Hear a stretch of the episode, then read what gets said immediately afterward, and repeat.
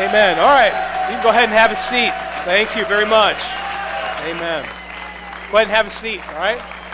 Thank you. Guys. Thank you. Have a seat, all right? Um, man.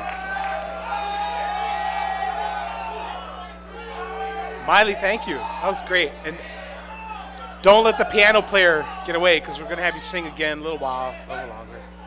But um, that's awesome. Praise the Lord. We'll do it a little bit. Hey, don't steal my show, okay? No. Um, it's funny because we, uh, in just a little bit, um, the message is, is, is a very serious one that I've thought out through for a while, and, and it's a message on something we all struggle with pride.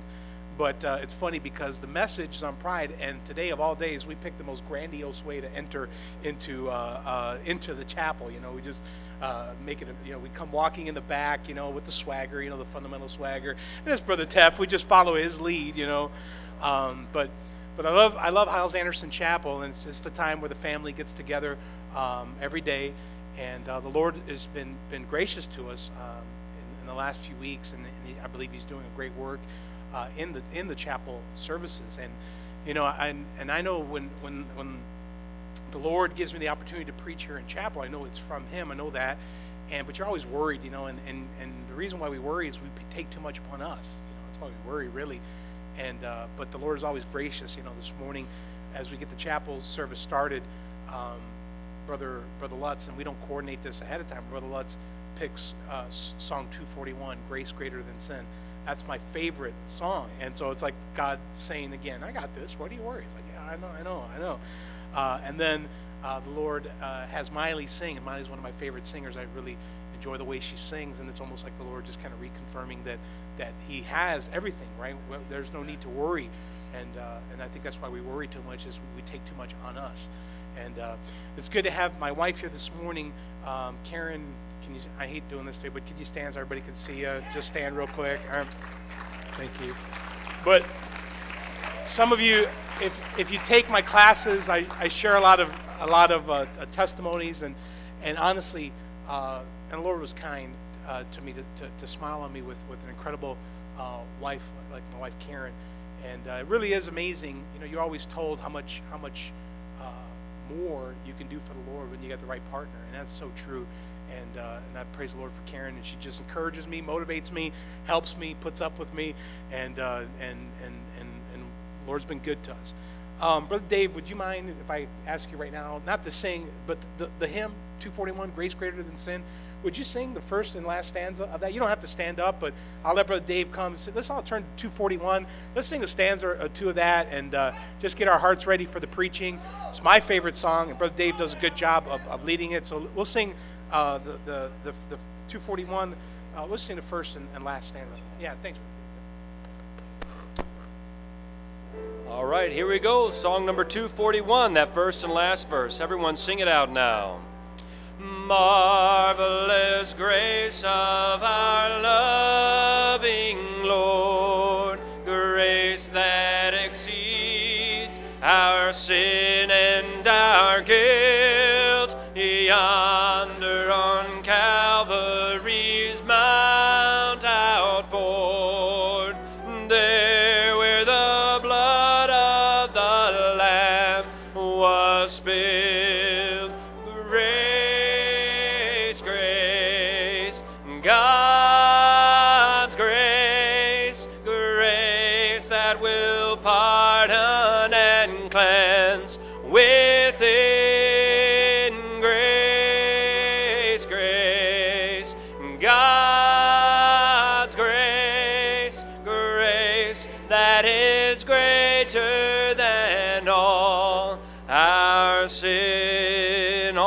last verse now, harmonize beautifully. Here we go. Marvelous, infinite, matchless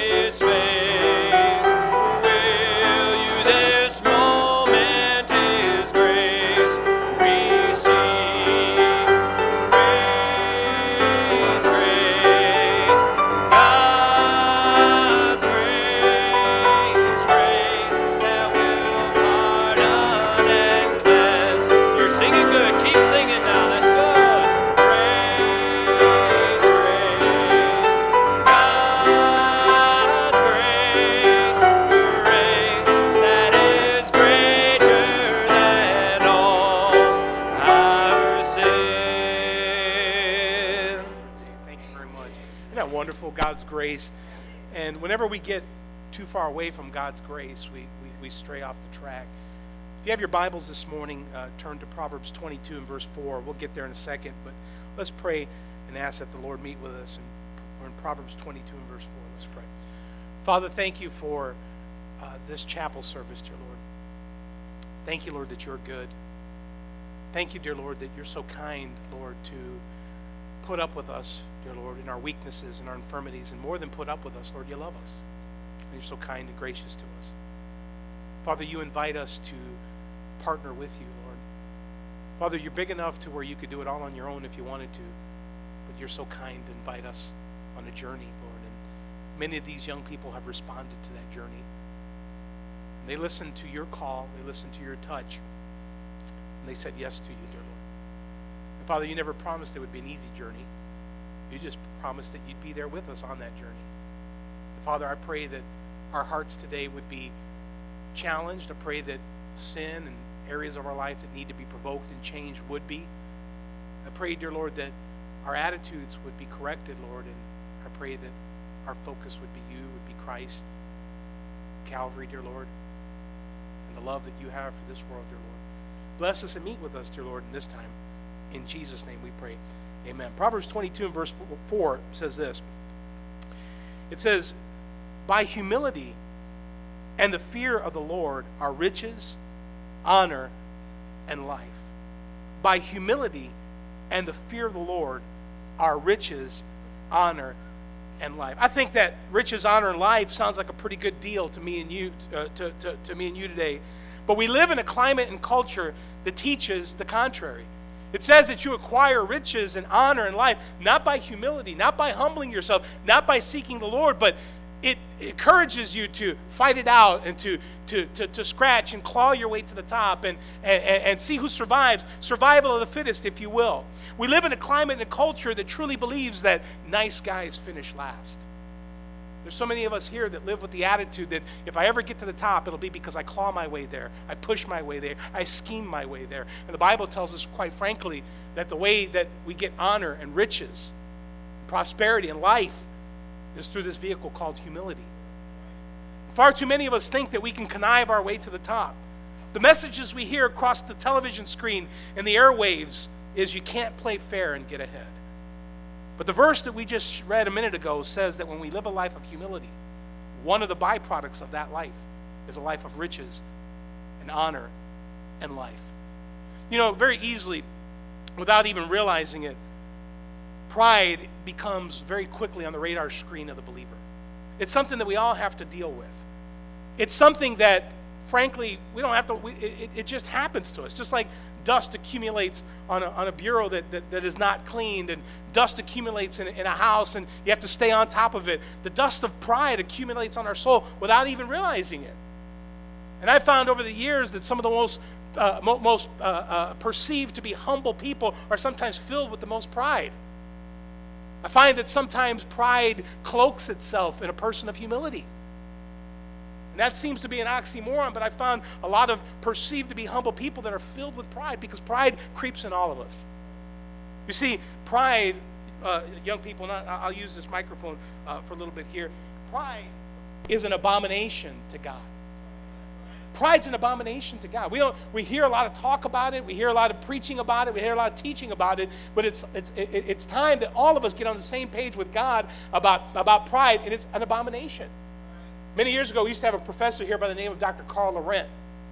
And if you took Brother Carl Laurent for one of his classes, it didn't make a difference if you took minor prophets, major prophets. It didn't make a difference if you took Romans and Corinthians, personal evangelism. Every class, he had at least one of these assignments, and here was, here was the assignment.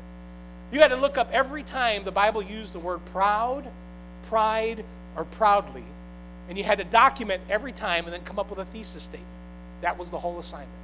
I remember the first time I did that assignment, I remember I don't remember the class, but I remember I did that assignment, I turned it in, I remember I got like a C or a D on it.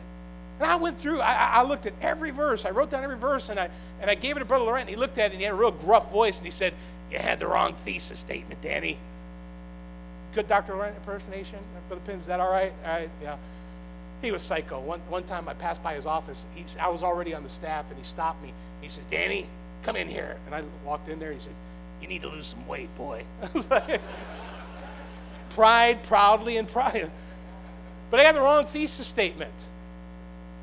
Took another class with him, did the same project, turned it in, got a C minus or a D. I said, Dr. Laurent, I said, what is, why did I get a C or D? He goes, he said, you got the wrong thesis statement. I said, what's the thesis statement then, sir? Help me. He said, I did all that, and I had you look up every verse to come to this conclusion. The Bible has nothing good to say about pride. Well, that stuck with me. As an 18, 19 year old young man, that's stuck in my mind. Now, it's been a journey to purge the, the deep rooted pride that's been in my life. But even as a 19, 20 year old young man, I begin to understand that the Bible has nothing good to say about pride. It's an abomination. In some forms, it's us lifting ourselves above God. That's why the sin of sodomy is such a horrid abomination. Because it takes the institution of marriage and it just desecrates that marriage. Marriage is a reflection of God. The father in the home is a reflection of God the Father. And in a homosexual, I'm not even going to call it a marriage, but in a homosexual union, that is, there will be no father there. And it's a slap in the face to the fatherhood of God. The union of two men is an, is an abhorrent teaching. It's not even a teaching because marriage reflects the love of Jesus Christ to the church. God hates our pride. We need, we, get, we need to begin to see our pride as God sees it this morning. You see, without realizing it, pride creeps into our life and it dominates our actions and our attitudes. Recently, as I began to read that verse, that passage, I was meditating it, that Proverbs 22, I was meditating in, in, in, in my personal devotion. I realized that even, even the most sincere of us, pride begins to creep in my life, in our lives. As I meditated, the Lord seemed to say, You know, pride's an illness, Danny. Just like any other illness, from time to time, you need a screening. Sometimes when you're having some symptoms, you run to the doctor, and the doctor asks you a few questions. And based on how you answer those questions, the doctor says, You know what? I think you may have, and he gives you the illness. And then he maybe prescribes some further research or some further exams that you need to take. As I was meditating on this, the Lord seemed to ask me some questions. Said, Danny, let's, let's have a pride screening today. The Lord, in personal devotion, gave me a pride screening, and based on some of my answers, I realized there was a lot more pride in me than I thought there was. This morning, I'd like to share with you that pride screening that God gave me. Because today, based on your answers to these questions, I'm not saying you're a proud person, but based on how you answer six questions that I'm going to ask you today, you may need to do a little bit more soul searching. You may not be as humble as the person you're, per- you're perceived to be. You know, it doesn't make a difference what I think about you. I can look at you and say, there's a very humble person, but my opinion doesn't matter. There's only one opinion who matters about my soul's condition, and that's God Almighty. And some of you around here, you may have a reputation for being humble. You may be, have a reputation around here for being a nice guy. But can I tell you something? The opinions of others doesn't matter. There's only one opinion that counts, and that's God's opinion. And any pride in our life is an abomination. And I know some of you already, you've already tuned me out. You've already, you've already gone into, into your world because, and I'll tell you what it is, it's pride. Let's go over this pride screening today. And I, I wrestled with this. I really did because because I, I, don't like to be too intense when I preach, but I really believe the Lord started a work last Thursday uh, when Brother Horton was preaching and teaching. I believe he started a work and he continued it on through, through, through here recently, and then yesterday with Brother Lamb teaching and preaching, and the mood has gone just a little bit somber here in the school, and I think we need that. I think we need some introspection. I think some of you need to do some real soul searching in yourself, and, and, and the staff members, myself included, really need to look inward and say, are we, are, have we been, have we been bitten with this, with this pride cancer? Let me ask six questions today, and I'll be I'll, I'll try to be as brief as I can. I'm not promising you to get out early, but but I do have two specials planned. Miley, I'm, I'm joking. But uh, let me give you this pride screening. First of all, if you want to write, that's fine. But first of all, I want to say this. Number one, the question I ask myself is, how am I responding to correction? How am I responding to correction?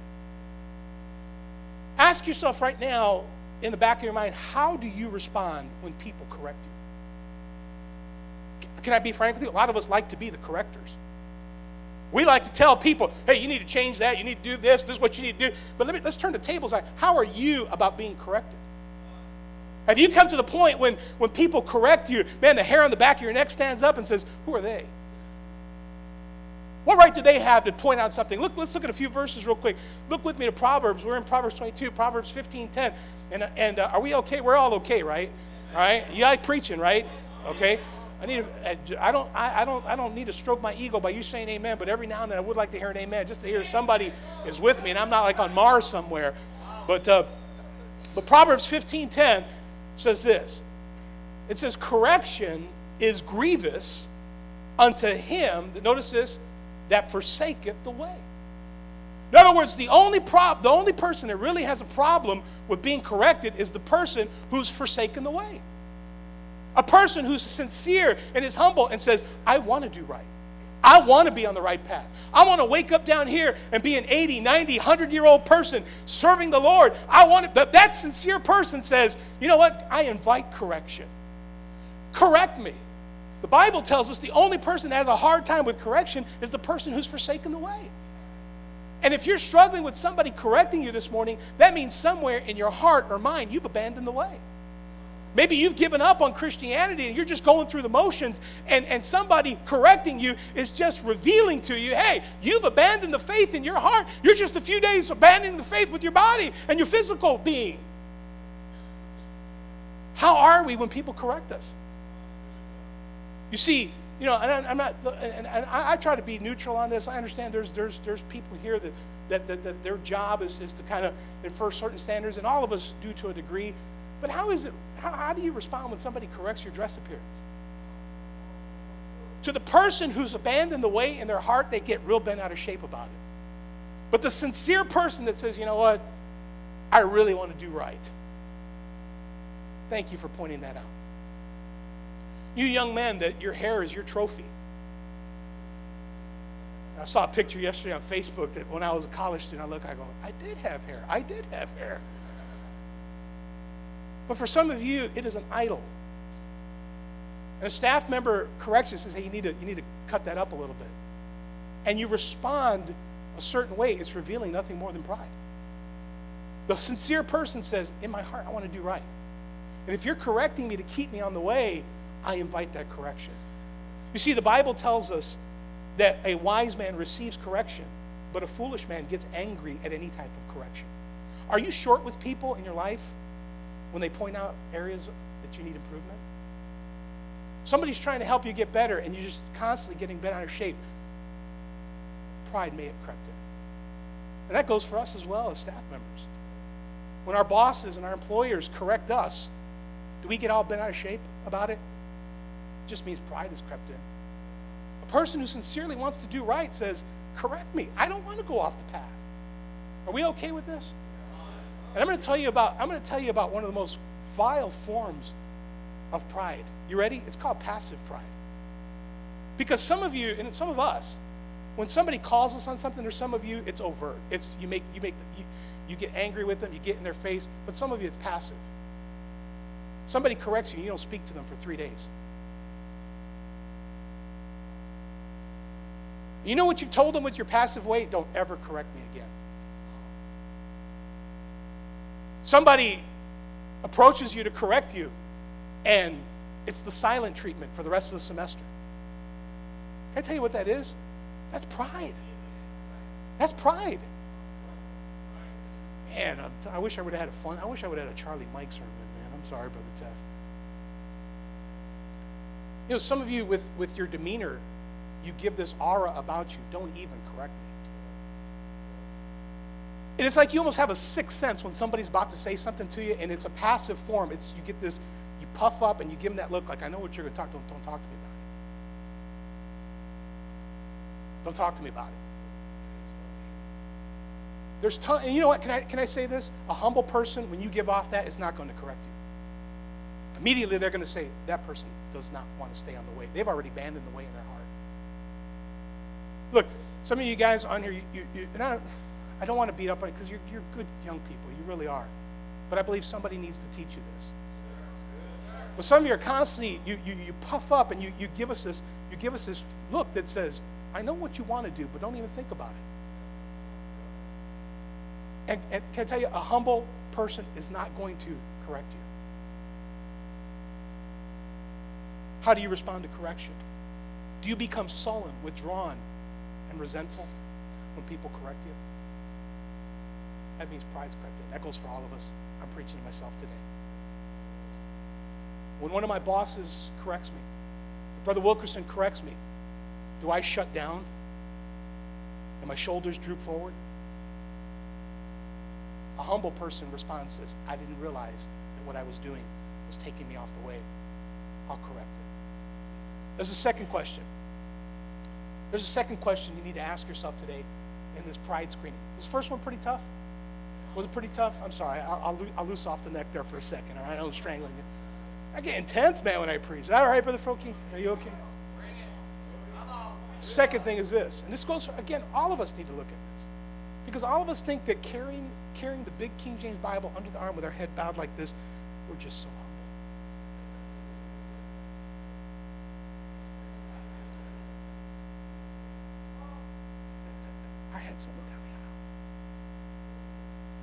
we're so humble, aren't we? Try to correct that person. They'll slap you upside the head with an activity report. Oh, we're all right? We got a lot more pride than we think we do. Second question on our screening Dr. Mendez, I just gave myself an honorary doctorate. Pride. Uh, number two, ask yourself this question How am I responding to criticism? How am I responding to criticism? You know, we'll talk about this here in a second, but a humble person understands that sooner or later I will be criticized. It comes with the territory. But proud people says, "How dare you? How dare you criticize me? Don't you understand that everything I say is infallible because I say it?"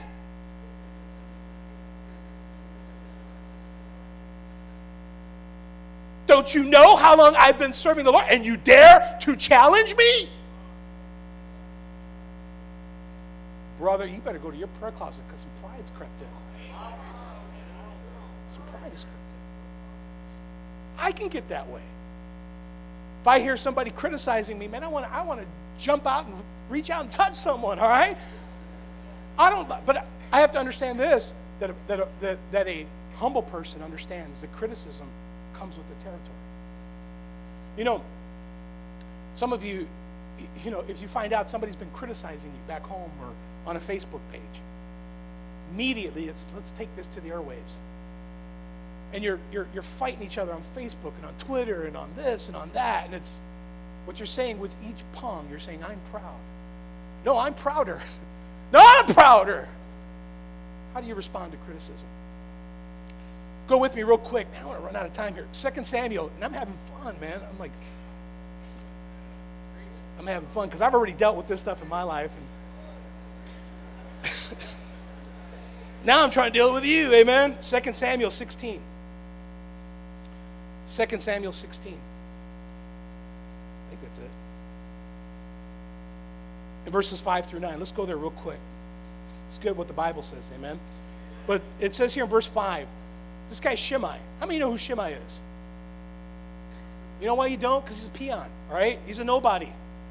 He's a nothing. He doesn't count. I asked who Shimei. Four people raised their hands. But watch what David does in this passage in verse 5.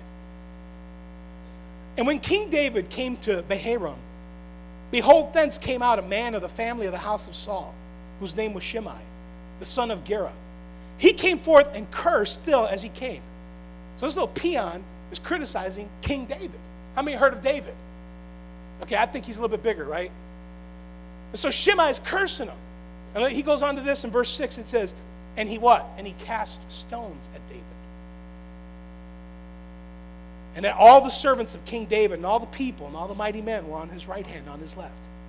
And this and thus said Shimei when he cursed, Come out, come out, thou bloody man. Look, look at uh, verse uh, 10 or verse 9. It says, Then Abishai, the son of Zeruiah, unto the king, Why should this dead dog curse my lord the king? Let me go over, I pray thee, and take off his head.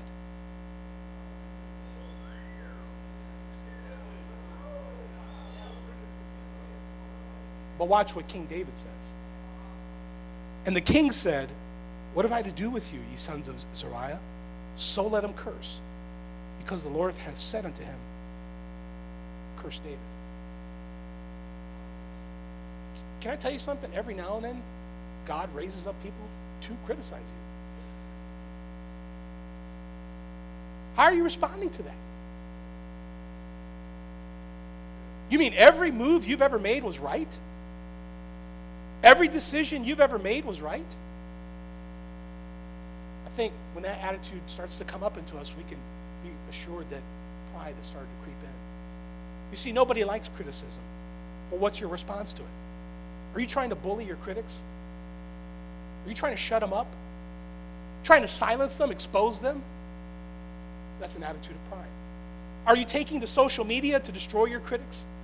Do you feel infallible? The way we respond to criticism shows either a heart of humility or a heart of pride. The humble man realizes all of us sooner or later will be challenged. The humble person realizes that there's always some truth in criticism. I've found over the years as people have criticized me, I said, you know what? There is some truth to that. How are you responding to criticism, young person? You want to go find that guy and chop his head off like that guy did?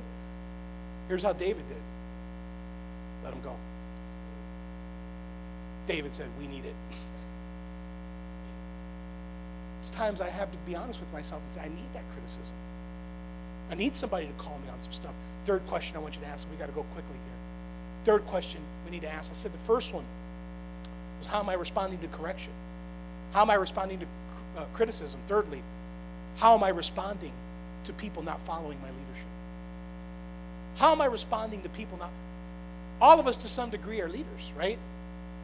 Right? And some of us in our life, a time or two, are going to look back and realize nobody's following. Like what Brother Wilkerson says, if you if you're if you're out front and nobody's behind you, you're just on a long walk. I like that. It's funny. But humility and pride respond differently. Humility says, What do I need to change about my leadership to get that person to follow? Pride says, Sorry, with all due respect, sir, you will follow. How are you responding to people not following your leadership? Just jot down a verse, and I'll let you look it up a little bit later. John 6, 66 and 67. Very famous passages. Here's what Jesus said. From that time forth, many, uh, many of his disciples walked away, right? And here's what Jesus went and did. He went and found every single one of them, confronted them, and said, Let me tell you something. You know who I am? I'm, you better get back in here. Here's what Jesus said I can't make them follow me. Some of you, pride has crept in, and it's evident in your attitude about your leadership. You're here trying to track people down and make them follow you. You're pestering them and you're badgering them and you're and you're Gestapoing them and you're and you're bullying them and you're manipulating them. Let me just say this: that's not the way Jesus led. Students, I want you to serve the Lord. I want you to follow Christ. But can I tell you something? I can't make you follow Christ. That's why in my classes, I don't go, I don't leave every single day at 1 o'clock wanting to put a gun to my head because I got a bunch of kids that don't pay attention, don't listen, don't want to serve the Lord. That's your problem. I can't make you serve the Lord. I can't make you follow the Lord. And it's pride that says, I can change you. I wonder how many proud bus captains we have here. Your attitude is, I will change that kid. I will change your life. It's that attitude that gets us in problems. It's that attitude that makes us contort the scriptures in certain ways that puts pressure on people because we're trying to make them. And let me just say that's pride. I'm sorry, I, I know this is getting kind of quiet, but but but but but but we need we need this. The proud man wants to will people into following him. The humble man realizes the only true power he has is the power of influence. You know, I had I've struggled with pride issues for years, just being transparent struggling. And, and, and I found out some of the most prideful people didn't grow up in upper, upper, upper middle class homes, rich homes. They grew up in poor homes. They grew up self absorbed. All the pain and abuse has, have turned inward. There's a lot of you, you've turned inward all your life. You're full of pride. You got to deal with it. I'm one of those people over the years. I've tried to purge this pride, but I get filled up with pride over and over again. And the last episode that God used to purge me of some pride in my life was the dating relationship with my wife. We, we, we were dating for a while, and she broke up with me. And I've used this before, but, but, but God used that breakup to, to make me look at some pride right in the face. And you know what? I faced that pride and dealt with it. There was an April. There was an April we sat down at McDonald's, and I, and, and, and I know she's okay with me telling the story. We sat down at McDonald's, and we were, we were talking through whether or not we were going to continue to date and, and, and take this thing forward. And here's what I told her. I told, I, I, I told her, listen. I said, if you're, if you're waiting on, on if you're waiting to make a decision because you think you're going to hurt me, if you say no and you don't feel like dating and you need to walk away, I said, can I tell you something? You're not going to hurt me. I said, and I, didn't do it a problem. I said, you're not going to hurt me. I said, go ahead and tell me no, and, and I'll just move on. And here's what she said.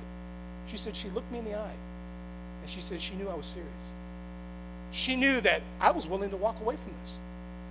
I wasn't going to make her follow me. I wasn't going to make her continue this dating relationship. She said, when I did that, something registered. It said, he's serious. And he may just walk away. And then she started singing that song, I saw the light, I saw the light. She knew this train was pulling out, amen. Literally. I mean, but it wasn't until the Lord humbled me that I realized I can't make some of you trying to make that girlfriend fall in love with you. Good luck. Some of you trying to make that guy marry you. Good luck. Pride says, I will will you to follow me. Humility says, the only power I have is the power to influence you to, to, to come follow me. i have got a little bit more, but I've asked Brother Dave Lutz can you guys sing that chorus real quick? We're getting a little bit intense, and I need to change direction a bit. They're gonna, he's going to sing Psalm 139 and uh, put a little love back in us, amen. And I'll come finish it off. Sing, you can stay seated, and then uh, just, if you wouldn't mind, just singing that Psalm 139. All right, everyone singing with me now. Ready? How precious also are thy thoughts. Here we go. How precious also are thy thoughts unto me,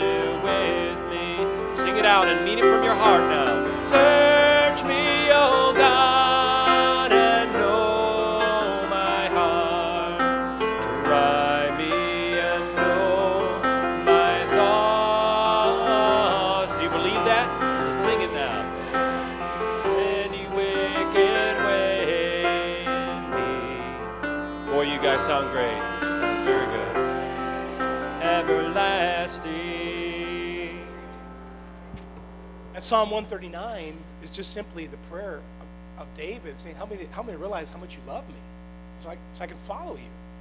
And when pride creeps in, we're trying to make people follow us and follow our leadership. And humility is realizing the only thing I can do is set an example, be an influence, and let the Lord work in your heart.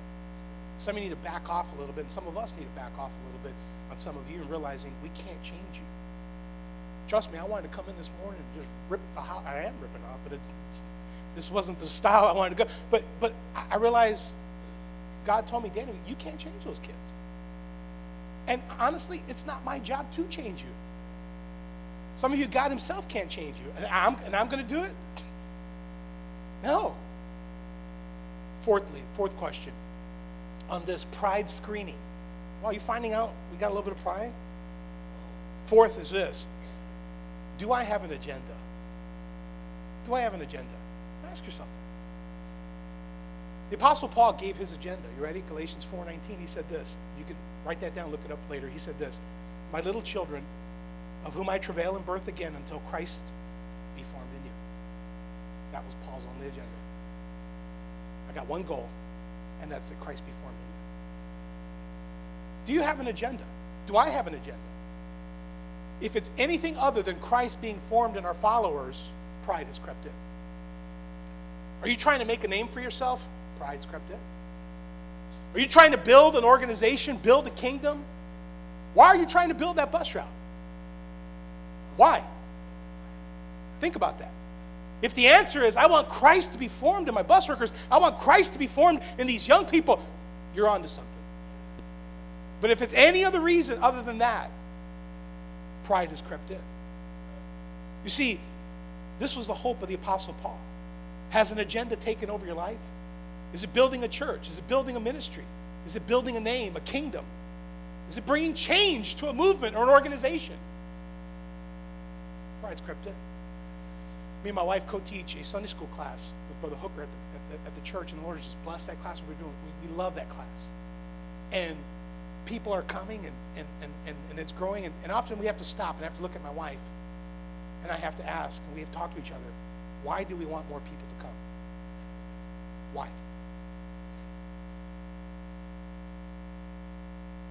If the answer is because we want them to experience Christ, we're good. Any other answer is pride. Why do you want to build that Sunday school class? Why do you want to build that Bible club? Why do you want to build that prayer meeting? Why do you want to build that? If the answer is anything other than that Christ be formed in them, pride has crept in. Number five, and I'm almost done here. Isn't that good news? I'm almost done. Number six, number five, fifth question on our pride screening. How am I treating those who cannot help me? How am I treating those? Luke chapter 6 and verse 32. Let's look at that verse because this is something that, that Jesus said in the New Testament while he was here on earth. In uh, uh, Luke chapter 6 and verse 32, you guys are doing great, and I appreciate your attentiveness. But the Bible says this in Luke chapter 6 and verse 32. For if you love, for if ye love them which love you, what thank have ye? For sinners also love those that love them. And if you do good to them which do good to you, what thank have ye? For sinners also do even the same. Verse 35 But love ye your enemies, and do good and lend, hoping for nothing again, and your reward shall be great in heaven. What is Jesus saying? He's saying here, don't be a respecter of persons. I'm just speaking from the heart, and I'm trying to get this across to as many people as will listen, is we've got to stop being a respecter of persons. Do you understand that when you students are in my classroom, I'm just I'm just speaking from the heart here. It's the only way I know how to speak. I don't say that's a pastor's son, that's a plumber's son. I don't do that stuff. You're all dumb college students to me. It's just the way I roll. Just the way I roll. Wasn't that proud? But we respect persons well, if, if, this person says something, I'll listen to it. But if that person, well, he's just kind of peon on here. No, no, no, no. No. No. No. Pastor school, we're always, we don't have pastor school anymore, but we're always shaking somebody's hand, seeing if there's somebody higher up I can find.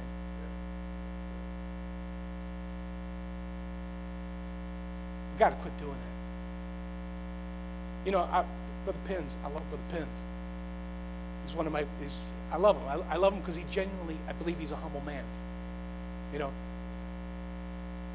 And I'm, not, I'm the reason I'm calling on him because I know, I know he's, we're, we're co-laborers. But, you know, when a guest speaker comes here, I love the guest speaker. I honor him. I shake his hand. But you know what? He's just as important. He's my coworker. not good to somebody because, man, if I shake his hand right and give him a twinkle in the eye, he may have me come preach a youth conference for him.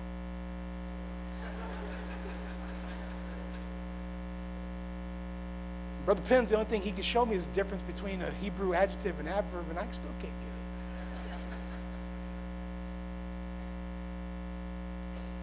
You know, far too many of us put people in piles.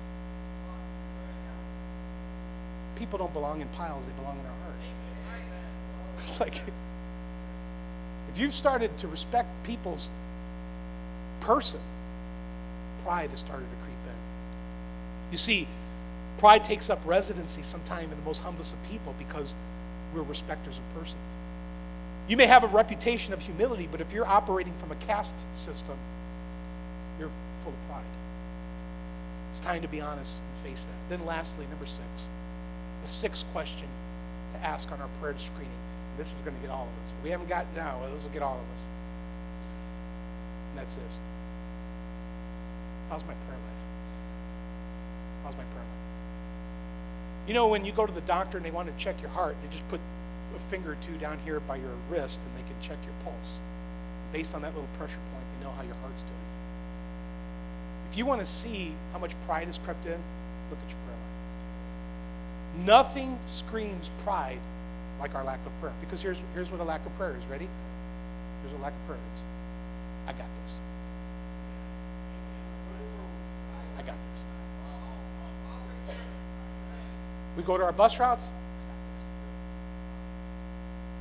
We go to our classes. I got this. We come to chapel services. Nothing shows how much pride has come in like our prayer life. Can I, can, I, can I just be honest with you, young people? When you say to God, I got this, something's got you. I promise you that. Promise you. We have, we have addicts in this place. You're addicted to something. Some of you, it's substance that we just preach totally against, but other of you are addicted to internet. You have all kinds of addictions all over this place because that's how you make it through the day.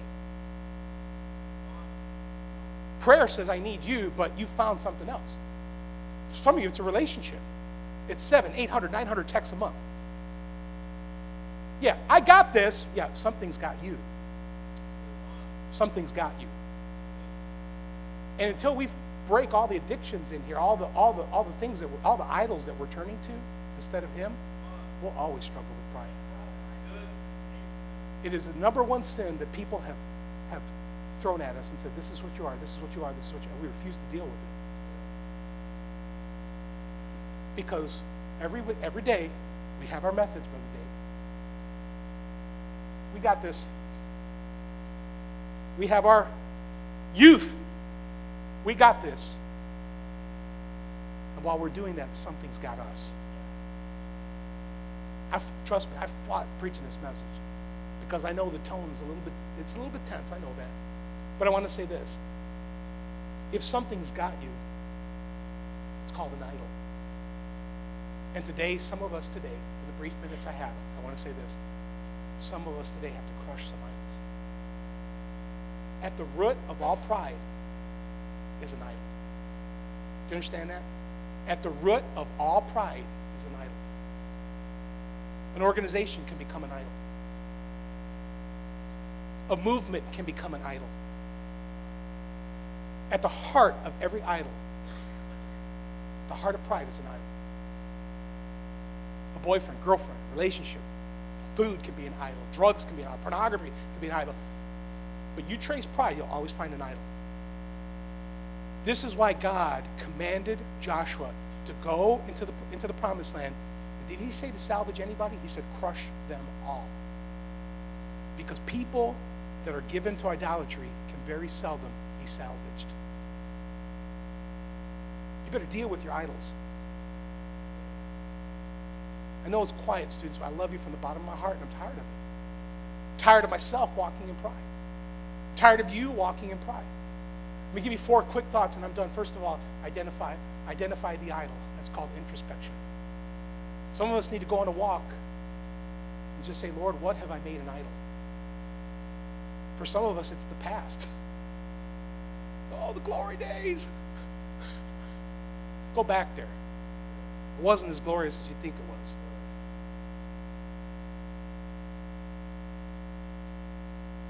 Introspection. Number two, crush the idol. That's called repentance. That causes from this day forward, I'm getting rid of all of it. I'm going on a hunt. I'm purging it. It's gone. That's called repentance. Thirdly, I said, first of all, identify the idol. Secondly, crush the idol. Number three, break. Number three, break the bond of the idol. And that's called confession. Some of you last Thursday, you raised your hand, people prayed with you, and you went to the doorstep of revival in your life, but you just stopped one step short.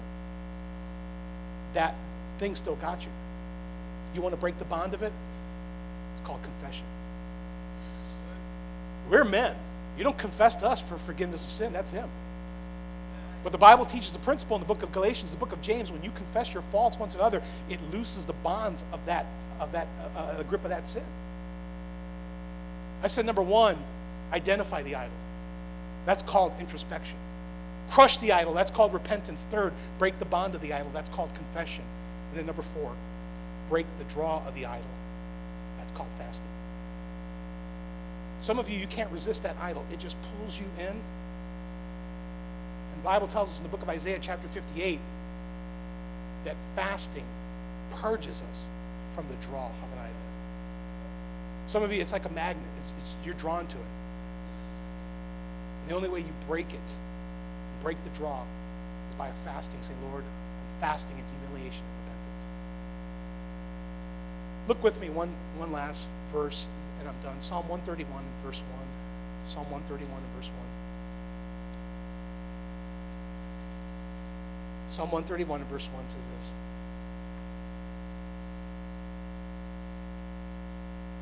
This is David speaking again. And he says, Lord, my heart is not haughty, nor mine eyes lofty. Neither do I exercise myself in great matters or in things too high for me. David said, I've come to a place of humility again, Lord, and I'm not getting involved in things you've not asked me to get involved in. You know, we're fighting too many things God hasn't asked us to fight because we're doing it from a spirit of pride.